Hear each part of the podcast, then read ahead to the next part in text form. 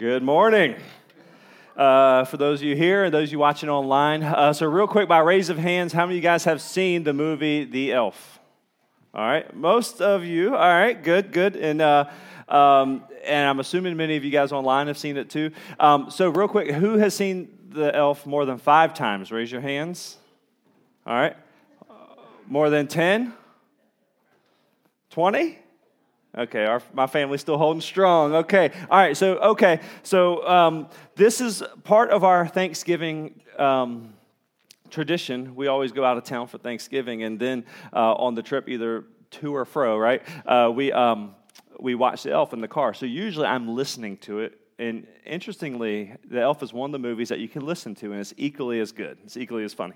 But then we usually watch it another time or two between Thanksgiving and Christmas. So, so here we are, um, uh, this inaugurating this Christmas season. And so before we get going, I want to ask you a few questions, okay, regarding to the movie. Most of you guys have seen it. Um, how long were the ribbon curls to be? Six inch ribbon curls. Six inches. All right.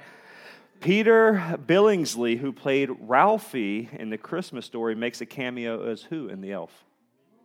Who? Ming Ming, Paul, of all people. All right, way to go, Paul. All right.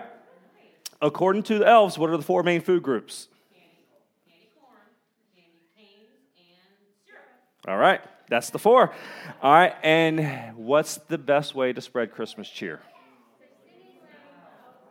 All right, way to go, way to go.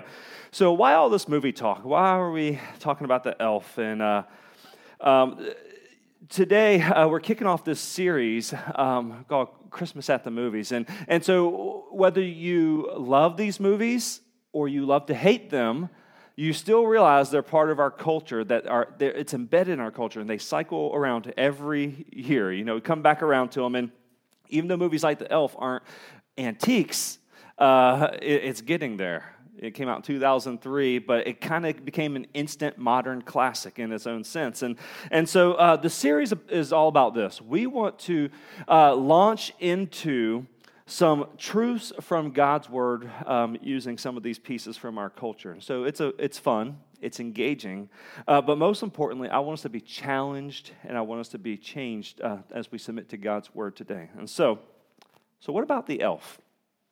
Maybe some of you guys were guessing where we're going, okay, uh, with the theme. And, and, truthfully, it's a fun, it's a feel good movie, right? You can't watch it without smiling or without laughing, but honestly, it's not particularly spiritual. Have you noticed that? Now, one of the things that makes Buddy the elf the elf is his persona. Like, if you know the story, he's, he's a human, but he was raised by elves in the North Pole with other you know actual elves but but he doesn't really know it until he's 30 okay? And so and so that's part of the whole fun of the movie. Like buddy is innocent.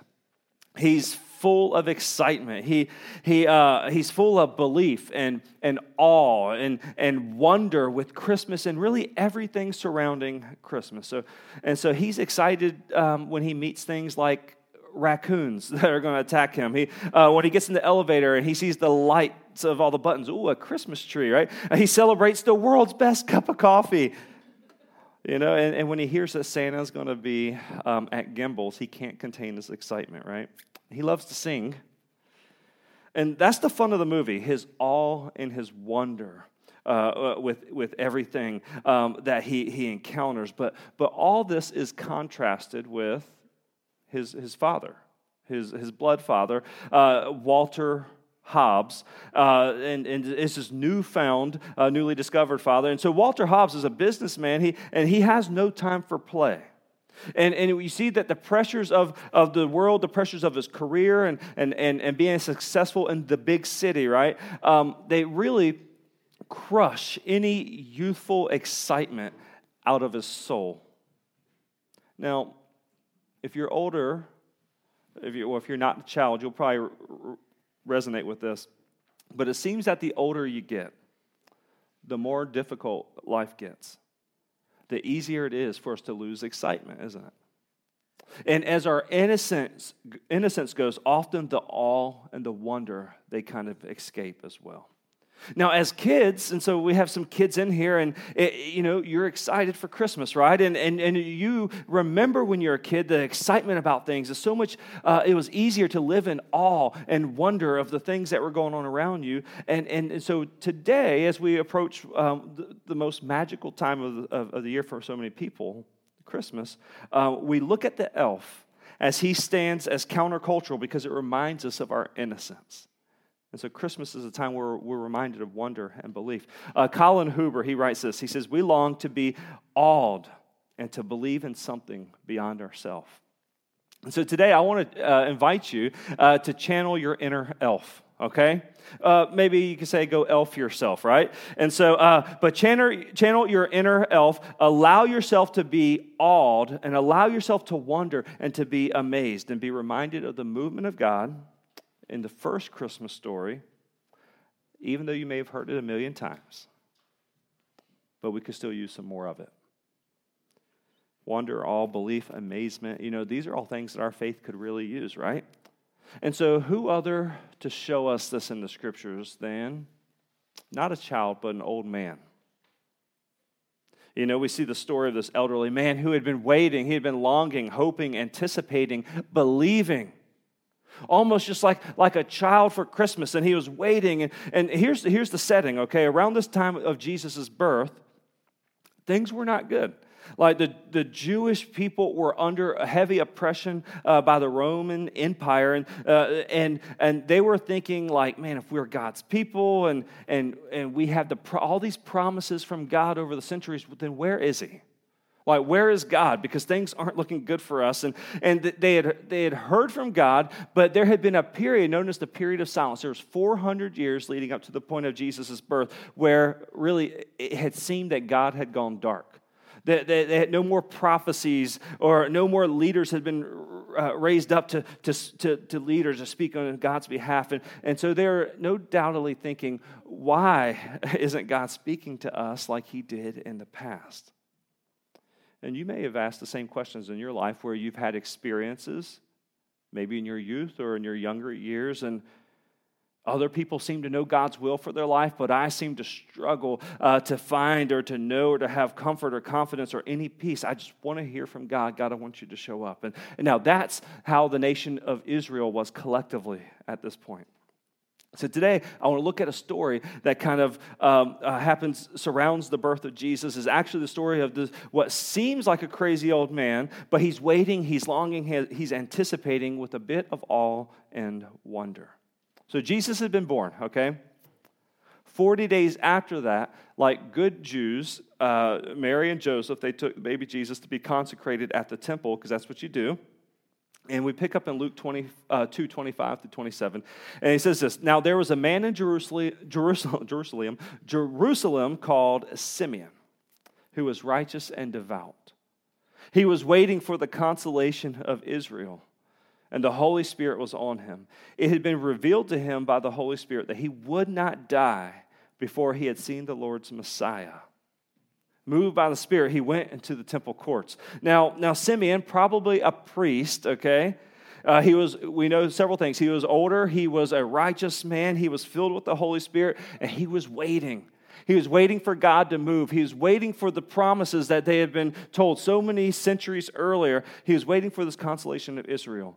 Now, Simeon, he didn't let the world around him crush his hope in something more.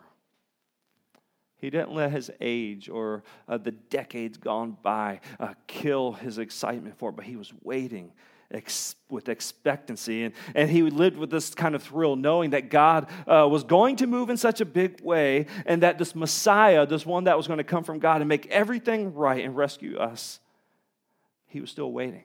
Now, that's pretty cool. We see this guy Simeon waiting and longing uh, for God to send his Messiah to save and comfort to restore, right? But he was waiting for more than that, for a time that God was going to inaugurate something new.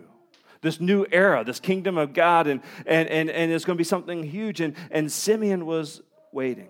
And so in verse 27, it says, The parents, they brought the child, as Jesus, uh, to, to do for him what the custom of the law required. And so Simeon, He took him in his arms and he praised God. Now, for those of you that have babies or have had babies, babies you go in public and maybe pre COVID, right? Someone's going to come up and try to pinch your baby's cheek or hold your baby, some stranger, and you're like, whoa, get off. This is my baby. Get off my baby, you know? And, and, and but imagine this, this random older guy comes, he comes up and he just takes the baby and he starts saying all these things and he's excited. He's very smiling because smiling's his favorite. And he's just happy and he's in awe. And, uh, um, you know, we probably would be ready to fight this guy, right? But here's what Simeon exclaims in verse 29. He says, Sovereign Lord, as you have promised, you may now dismiss your servant in peace. For my eyes have seen your salvation, which you have prepared in the sight of all nations, a light for revelation to the Gentiles and the glory of your people Israel. Can you imagine what it was like for Simeon? We see just this little snapshot. He probably said some more things than are recorded, but, but day in and day out, maybe he was thinking, today's the day. Today's the day. I've been promised by the Holy Spirit. I know, I feel it, I sense it, uh, uh, I, I, that I'm going to see the Messiah, but but I'm so old. Maybe I missed him.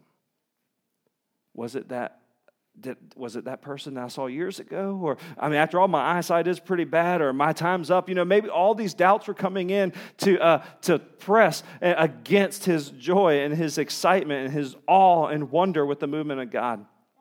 But when Simeon uh, saw Jesus, his life, man, he saw his life as complete. He saw the Messiah just as the Holy Spirit revealed to him, and he was ready to go. He was saying, I can now die a happy man. And he called this baby God's salvation and the way through which all people may know God. You can just sense, can't you sense it? Uh, just these few verses. And, and now check out Mary and Joseph's response, because, you know, they could have been varied, right? Their response. In Luke 2:33 says the child's father and mother what? Marveled at what was said about him. I love this early response to Simeon's excitement. I love their response to Simeon praising God because of this little baby boy that he saw and, and what was said about this baby Jesus. The word marveled in, in the Greek that the New Testament was written in, the word is thaumazo, and it means to marvel, and to wonder, to be amazed.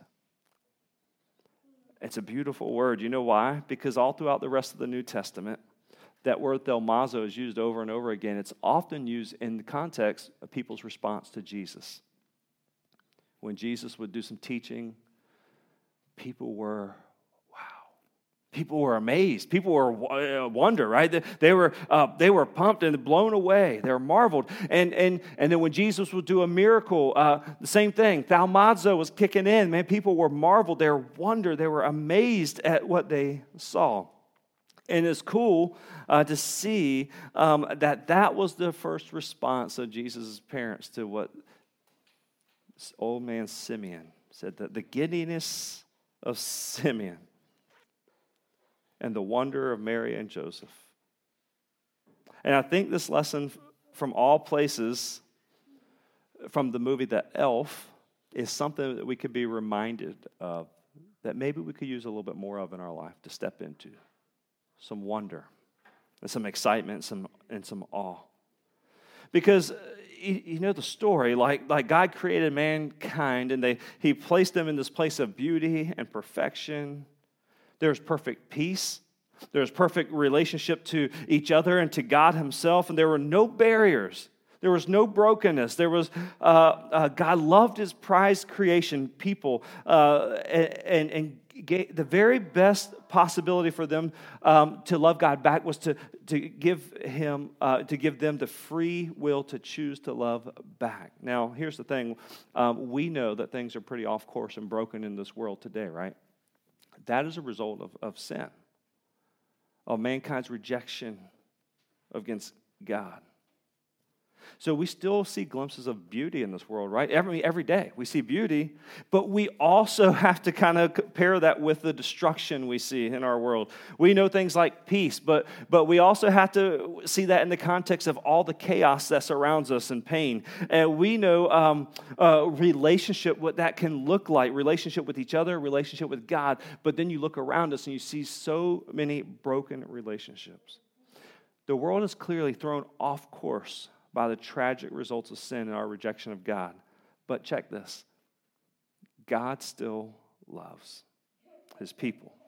His prized creation, and, and he longs for us, and, and he, uh, he's not going to change his character. He can't, he doesn't. We are still sinful, he is still holy, and, and so he makes a way and it's a promise that's alluded to at the very beginning of the story after Adam and Eve first rejected God. And it's something that God's prophets uh, alluded to over and over and over for hundreds of years, for centuries. And, and God's people were waiting at the time of Jesus' birth. They're waiting for this, for this plan, for this person that God was going to send. They had glimpses of it, they had these little snapshots of it, but they never saw it clearly and then Jesus. God's presence enters, enters the world and as a baby. And this is the culminations, culmination of centuries of longing and waiting and needing, right? So enter Simeon. The Holy Spirit tells Simeon that, that he would see the Messiah. He is giddy. He's excited. He's praising God publicly for what he's doing and the privilege is, uh, that is to see this baby Jesus. And his only response is, is, is you, see it, is thaumazo, wow, and wonder and worship and gratitude. And that's what Mary and Joseph did along with them. But we grow up, don't we? And life gets crazy, and we have careers and stress we have health issues, we have family issues. We have to provide, we have to perform, we, ha- we have to pretend, we have to keep up, we have our own struggles, and it, it sucks a lot of the excitement and joy and awe and wonder out, doesn't it? That's why we can take a cue from the elf um, this season. And so I just want to give you permission this, this year to go, wow. Wow. Like not not just in the glitz and the glam of the season. Now I look, I got a Christmas shirt on today, and I my house is is is decked to the halls, right? I mean, I'm I'm the guy, and um, but not just in all those things that are fun and exciting, but in that first Christmas, we celebrate that Jesus came. He changed everything. So how I want to ask us this question How can we experience wonder? This all, this wonder, this thaumazo, right? How can we create that? And, and I just want to just give us, first of all, permission to unleash ourselves and to, to, to push back at the culture and the world and all the things that have, have gone off course in our life and our world that kind of squish and suck that out of us. But so, first of all, fight it, push back at it. And uh, uh, uh guys, you're going to have to work a little extra hard, right? Because there, there's so many uh, um, different pressures on, on you to to, kind of, you know, to, to be tough, right? And, and a couple things I want to challenge us to do. First of all, is building mem- meaningful experiences this season. You know, it's still early December, right? We're still going to be singing and lighting and trees and gifting and all baking, all that stuff for, for another several weeks. But, um, and all that stuff, stuff is good, but it's not thaumazo, right? It's not wow. It doesn't lead us to worship. And so uh, maybe spend some time um, reading an Advent reading plan, right? Um, I love that uh, so many of you are doing that. Uh, Brandon's leading our students in that, and um, uh, love seeing my kid in his bed this morning reading his book, and uh, you know that brings thaumazo to me, right? Uh, but uh, so maybe it's reading in some the scriptures, engaging it in a new way. Maybe it's spending some new time in prayer. Maybe it's watching some a show uh, a movie like the nativity you know just to be reminded of, of the story of jesus. Uh, maybe it's not filling your schedule so thick that you can't engage in the things that matter the most. Open yourself up. Smile right? Allow joy to permeate uh, because god has come. And and be vulnerable and remember others. Now when we do allow others to experience the wonder of Christmas uh, through us, man, that creates a whole new experience of joy for us, right? And it's just like Simeon. Simeon's response and Simeon's praise uh, led Mary and Joseph to be in awe of what was going on here. Man, we, other people should see our lives and see the joy and the excitement and the wonder and awe that we get to experience, and they should look at us and they should say, wow.